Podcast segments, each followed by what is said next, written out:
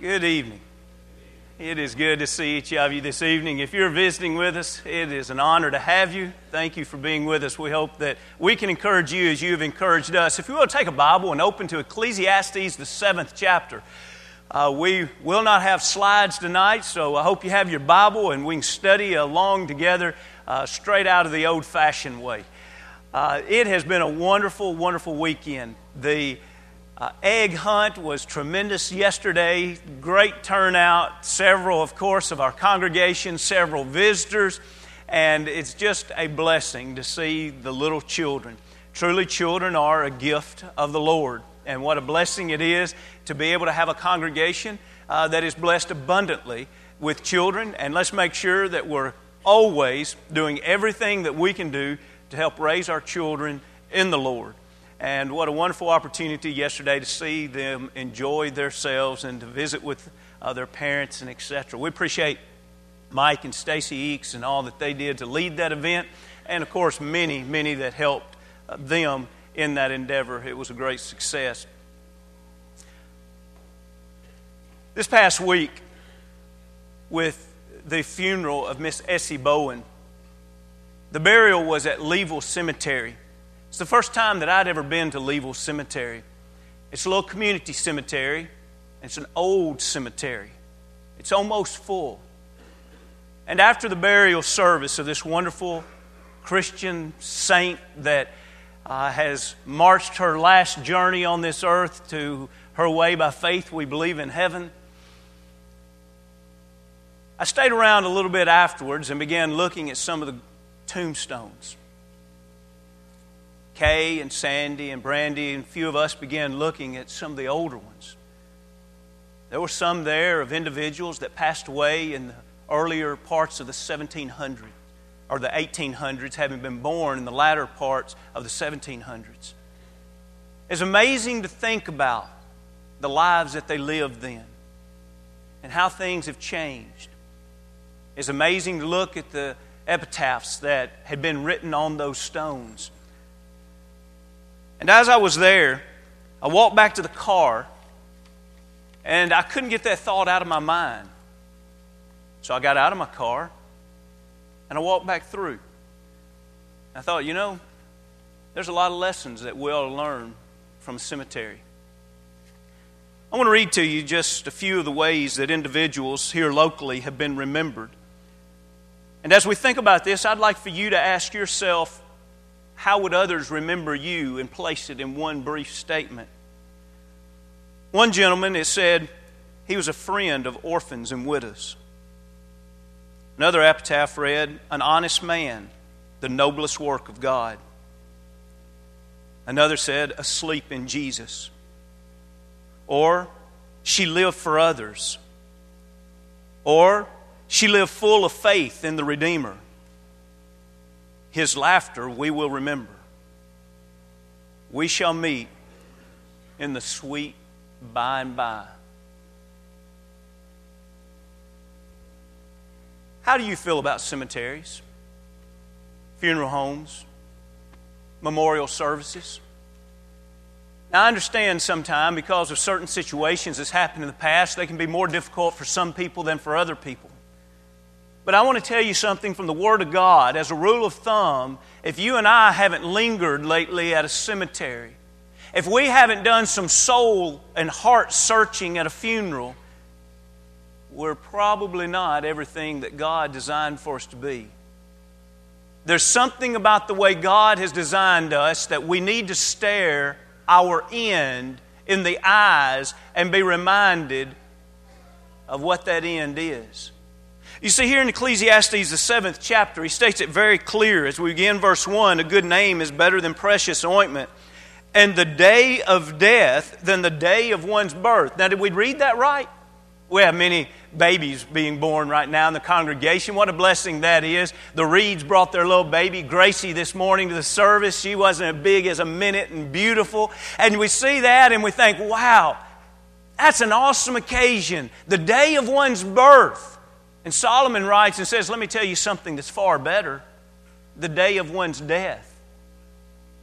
Have you lingered at death long enough that you can say that? Do you have enough faith in what God teaches that you can say, the day of my death is far going to surpass the day of my birth?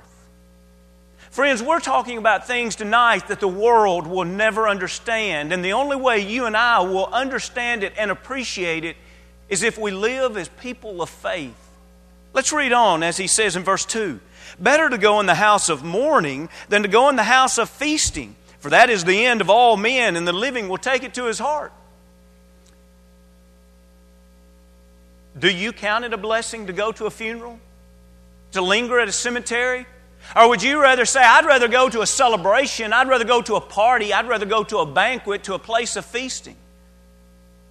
I don't think that Solomon is suggesting here that every day ought to be a sober, drab day for us. But it is the reality that he states here we all need to look at the end of all mankind. Because when we recognize that that is the end of all, we then recognize our own end. Look at verse 3 Sorrow is better than laughter. By sad countenance, the heart is made better.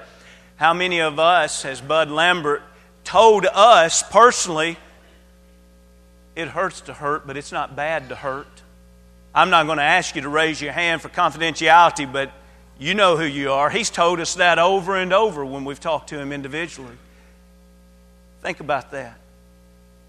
We make a mistake in life when our idea of a good life is to avoid all pain. Friends, that's how individuals become spoilt. That's how individuals lose the true meaning and depth in life some of the greatest growth that you and I will ever experience in our life is when life is hard, when life is breaking us, or so it seems, and where we say, My heart is heavy. And perhaps we need to be reminded of teachings like this where the Lord says, I want you to go through some, such times. I want you to recognize this because in that you'll start to recognize the fullness of life. But then notice one more verse here. The heart of the wise is in the house of the mourning, but the heart of fools is in the house of mirth. And so it is, I have to ask myself tonight Am I wise? What is it that I could learn from a cemetery? If you would be turning to Hebrews, the ninth chapter. Hebrews, the ninth chapter, and I'd like to tell you a few things that I think that we could learn if we spent some time in a, in a cemetery. As I walked by each of the gravestones, I began to notice something. There are certain appointments in life that are etched in stone. You probably have called before and, and rearranged a schedule for a dental appointment, or maybe with your mechanic to say, I, I need to change that. Instead of dropping my car off Monday, can I drop it off Tuesday? We're accustomed in life to schedules being fluid. But you know, when you walk around a cemetery, something becomes very clear. The day of one's birth is etched in stone. It's a fact. It's an appointment that has already been made and kept, and it's etched in stone. And you know what? Our death is going to be etched in stone just as final. As a matter of fact, Hebrews, the ninth chapter, verse 27 says, And it is appointed for men once to die, but after this, the judgment. It is an appointment. It is an appointment that God could already etch in stone. I'm not suggesting to you that God takes our life, but the fact is, God knows the future. God, right now, could etch on a stone every one of our death dates, just as easy as you and I could etch in stone our birth date. When we start to realize that, we start to realize how valuable life itself is. Turn with me, if you will, to Psalm 90. You know, the psalmist says so much about the brevity of life and the value of life. And to be honest with you, I didn't realize that until I began studying for this lesson. We will not touch the hem of the garment of the number of passages that we could read from the psalmist. And when we think about the psalmist, we think about David and we think about his wisdom and we think about the close relationship we have with God. And, and I'm beginning to figure this out. This is a man that realized what was most important in life, and one of the reasons why he realized what was most important in life was because he realized the brevity of life. look, if you will, in the 90th chapter in verse 10. Notice how he says, The days of our lives are 70 years, and if by reason of strength they are 80 years, yet their boast is only labor and sorrow, for it is soon cut off, and we fly away. A beautiful picture there of death. Who knows the power of your anger? For as the fear of you, so is your wrath. Now, notice this. So teach us to number our days that we may gain a heart of wisdom. Here is an appointment that's etched in stone, if you will, and that means that our days are limited. And as we recognize that they are limited, we recognize then the great value that they have. I know probably a year or more ago, I received one particular email probably 25 times, and I'm sure many of you did. It was about the individual that had a jar of marbles, and every marble represented a Saturday that he would have while his children were still at home with him and it was the exact number for the youngest child to leave home. And every Saturday, he would pull out a marble to remind himself that my weekends that I have with my children are limited. How wisely will I use this opportunity? Friends, you and I could have a marble for every week of our life, or for every day of our life, or for every year of our life, but the point is, it's already said, and we're on a countdown. And that's not a negative thing, that's a reality. It's been that way for Adam, the first man that was ever created, and it's that way for the baby that's being born right now. We all have a limited number of days, and when we begin to live with the end in sight, we treasure every day, and we are reminded that life is not about this earth, but life is about our soul and our God that we serve. And things begin to fall into perspective. Another thing that I noticed, and if you will, be looking at Psalm 144. As you're turning there, I began to notice something else about the headstones. Where there was a birth date, Oftentimes, there was the shortest dash, and there would be the date of death. Isn't that interesting to think of the fact that our life is represented by a dash? And you know, those dashes are short. Life truly is brief. Look at Psalm 144 and let's look at verse 4. Man is like a breath his days are like a passing shadow. I'd like for you to do this exercise with me. I would like for us to breathe in, breathe out. That was life.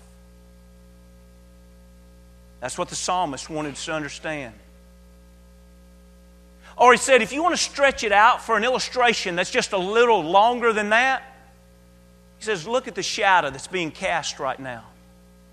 In a few hours, the sun sets, and the shadow is no more.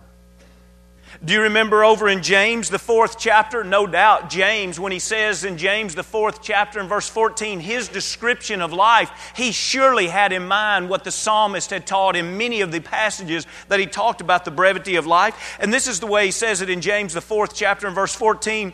He's in the middle of a paragraph that's talking about individuals that arrogantly make their plans without God and God's will being a part of their plans. And he says, Whereas you do not know what will happen tomorrow. For what is your life? It is even a vapor that appears for a little time and then vanishes away. Instead, you ought to say, If the Lord wills, we shall live and do this or that. James, what is life? And he says it's that vapor. We've all seen steam coming off of the stove as, as water is boiling and, and it's so thick as it's first leaving the pot, and by the time it reaches the ceiling, it doesn't exist anymore. We've all seen a foggy lake or a river where, where the, the fog is rising off of the water, but, but yet in just a little bit of time, it diminishes, it vanishes. Life is like a vapor, it's here for a short time. It's a powerful lesson to be reminded that whatever good we want to do in this earth, we ought to be busy doing it today because life's not that long. whatever you'd like to say to your children or to your grandchildren or to your parents or to your grandparents, you ought to go ahead and say it because life's not that long. The relationship that you've been meaning to start with God, you've been saying you're going to do it. Today's a good day to do it because life is not that long. It's a shadow, it's a vapor, it's just a breath. One time the psalmist relates it as a dream. You have it and you wake up and it's gone.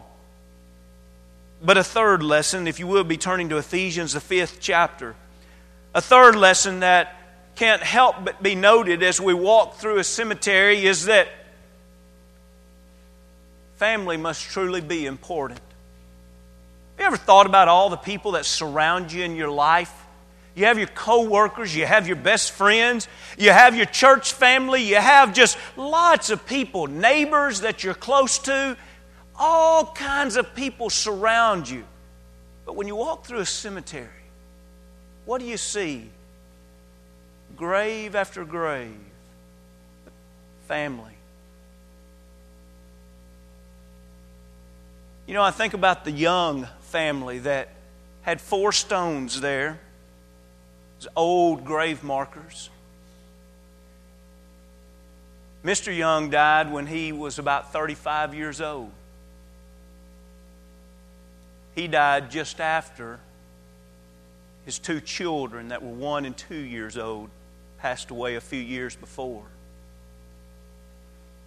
His wife, she lived another 35 years. They were all buried beside each other. But you know what stood out? Outliving the rest of her family for about 35 years, still on her stone, it said, the wife of Joe Young. Surely we don't have to visit a cemetery to be reminded how important family is. But that's one place that will definitely remind us as we see the closeness physically of hopefully what exemplifies or symbolizes the closeness that ought to exist every day in our life. When God made the first man and woman, Adam and Eve, He didn't just make them man and woman, He made them husband and wife and all the ways that he could have used to describe what this relationship was supposed to be like. It should stand grand to us in Ephesians, the fifth chapter and 25. He speaks to husbands and he says, Love your wives just as Christ also loved the church and gave himself for her. There could be no greater challenge offered to husbands to say, This is the kind of love that I want you to have for your spouse. Because there's no greater love that you and I know than the love that Jesus Christ had for the church. If you would be turning in your scriptures back to Psalm, and let's go back to 103. Psalm 103. A fourth lesson as we live in a society that is very much becoming concerned about our green space. You know, it wasn't man that came up with recycling. The Lord's the one that came up with recycling. And as a matter of fact, while you're turning there at Psalm, I want to read to you what he first said about man in Genesis, the second chapter. And the Lord God formed man of the dust of the ground and breathed into his nostrils the breath of life, and man became a living being. And then the psalmist builds on this in Psalms 103 and verse 14 as he says, For he knows our frame, he remembers that we are dust. As for man, his days are like grass, as the flower of the field, so he flourishes. You know, when you go to a cemetery, you see a lot of stones made of granite, but you see a lot of dirt. And that ought to be a lesson to us. From dust we came, and from dust we shall return. That's only our house. That's only our body. But as 1 Corinthians 15 teaches us, we are two men. The first man is made of dust, the second man is heavenly, a soul. God breathed into us a living soul. And when we make everything in this life about this physical body, we literally have invested our heart in that that's going to be recycled to dust. And the thing, the soul that is going to live on, the aspect that is truly us, we just might have neglected. And what a shame that would be. A fifth thing that I'd like for you to remember, and if you would be flipping over to Proverbs, the 22nd chapter. Proverbs, the 22nd chapter. As we go through a cemetery, there's one thing that lingers on, and you can't help but notice this it's the name. Long beyond someone's life, the name lives on. Proverbs, the 22nd chapter, and verse 1 A good name is to be chosen rather than great riches, loving favor rather than silver or gold. Many individuals speak of what they want to leave for their family, the inheritance that they want to leave behind, and they work day and night. There's nothing that you and I will leave behind our family any greater than to have a good name, a name that's written in the book of life.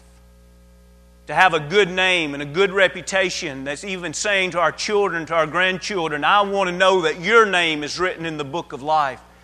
You know, when we read in Revelation, the 14th chapter, and verse 13, he said, Then I heard a voice from the heavens saying to me, Write, blessed are the dead who die in the Lord from now on. Yes, says the Spirit, that they may rest from their labors and their works follow them. Their works follow them. Their reputation follows them. Their name follows them. Now, I know we come from different backgrounds. Those of us that came from more of the rural America, we experienced on a daily basis where everybody knew everybody. And your name was a reminder on a regular basis. And it was important that you didn't do anything to mar your name. And even though it may not be as often reminded to us today, it still is true. I need to think about what kind of reputation I'm leaving my children. I need to think about what kind of reputation that I'm bringing about in my family that would even affect my parents or my grandparents. I need to make sure that when people walk through a cemetery and they look over and they see that name and they say, you know, I knew some of that family. What's the next words going to be? I don't know how many times I've been asked in the short time while I was growing up Are you Haynes Shannon's grandson? You must be all right. You Sid Armstrong's grandson? I know you. Come on in. I remember one night looking for a Palomino stallion, breed my mare to. Somebody told me about this fellow that lived out. As a matter of fact, his family lived there as long as the land had been settled. And we drove out this dirt road and we turned off it onto a lane that was a long, long, long driveway. And by the time we got there, it was night. Old farmhouse. Made our way, me and one of my buddies, two teenagers, going up, about dark knocked on this old door. The guy kind of busts out the door, kind of scares us a little bit. He says, What do you boys want? I said, I, am Haynes Shannon's grandson, and I hear that you have a Palomino stallion. He says, Boy, if I knew who you were, I'd shot you before you got on the first step. I thought that was good news. It turned out that it was. He got his flashlight and he took us out to his barn and we had a good evening. But that rough, gruff fellow, everything was different just because of the name. We're going to stand on the day of judgment. And either our name will be in the book of life or it won't be. And a good name that's found in the book of life, you can't measure that. There's no material blessing that will buy that. There's no one that has their name there that would exchange it once they come to fully realize and appreciate what is that name worth. When God can say, That's my child, I'm writing their name in that book of life. And when that child lives on this earth to glorify their Father, their works and their reputation becomes a blessing to all of their family. But finally, I'd like for you, if you would, to be turning to 1 Timothy, the sixth chapter, and we close the lesson with this. 1 Timothy, the sixth chapter. There's something else that you can't help but notice in the cemetery. I didn't see any nice garages with big boats or fancy cars in cemetery. I didn't see any golf bags. I didn't see any kitchens with granite counters or the latest appliances. I didn't see any closets that were full of the latest styles. I didn't see any safes that you could crack and find huge portfolios and, and, and bank statements that are deep with cash. Picture a cemetery in your mind. These people have worked and worked.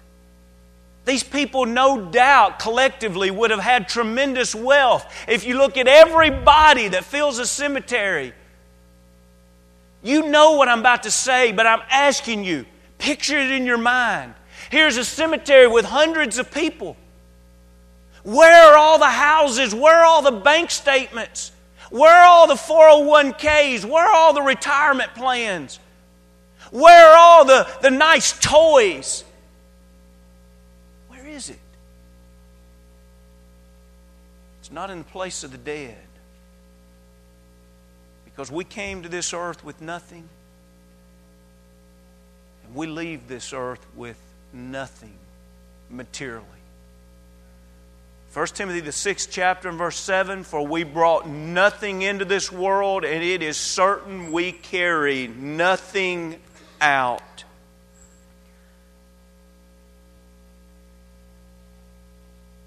I need that reminder. I need to be reminded of really how I entered this world and then face that reality. That's exactly the way I'll exit this world.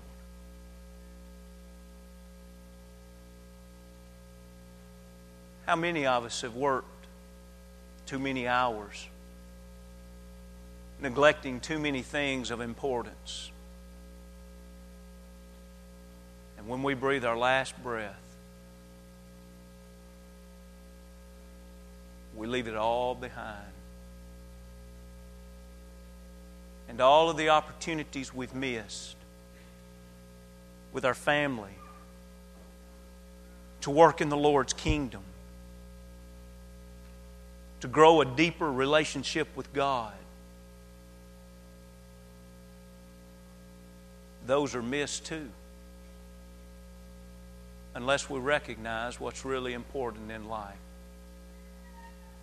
I want to close by reading to you a passage out of Ecclesiastes, the 12th chapter. Ecclesiastes, the 12th chapter, gives a passage that talks about the aging body. And it's really one of the most uh, unique and interesting poems found in Ecclesiastes. Toward the end of it, he says, Verse 5 also, they are afraid of height, talking about when we age, we're afraid of falling and of terrors in the way, things we trip over. When the almond tree blossoms, that's the white hair comes out.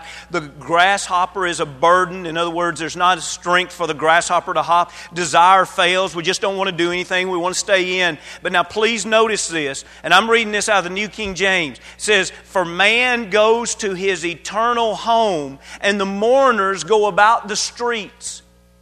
You see, now at the end, he's painted the scene of the funeral or the cemetery. He says, that aged person now finally goes to their eternal home. And those that are mourning, they go back to the streets to live again. I love the King James here.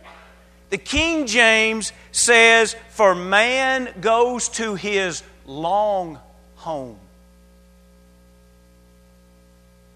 What is life here? We're sojourners. What is life here? The breadth of a hand, the psalmist would say. What is life here? Just a breath, just a vapor, just a shadow. We're only here for a little while, but we're going to a long home, an eternal home.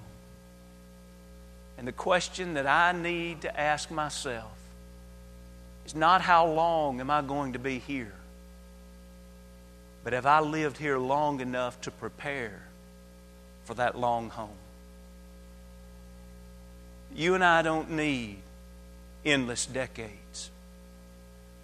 We just need to use the time we have here to form a relationship with God. And the long home will take care of itself. Tonight,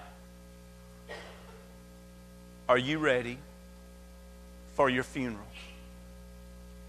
Are you ready for your last breath? We're not really ready to live until we're ready to die. And then, when we're ready to die, we're ready for the best life that can be lived on this earth. If you're not saved, I don't know your situation individually, but I know this you're not thinking clearly. Why not be saved tonight? Prepare for that long home. Prepare for the best life on this earth. Learn the lesson from the cemetery. If you're a believer, willing to repent of sins, confess before men, won't you be baptized into Christ for the remission of those sins? Maybe you've been saved, and somewhere along the way you've lost the vision of the end of the Lord and of spiritual things. It's easy to do, but that's still no excuse. We need to come back home. Back home with the Lord. Back home with the Lord forever. If you need to repent and confess sins and pray forgiveness, if we can help you in any way, come as we stand as we sing.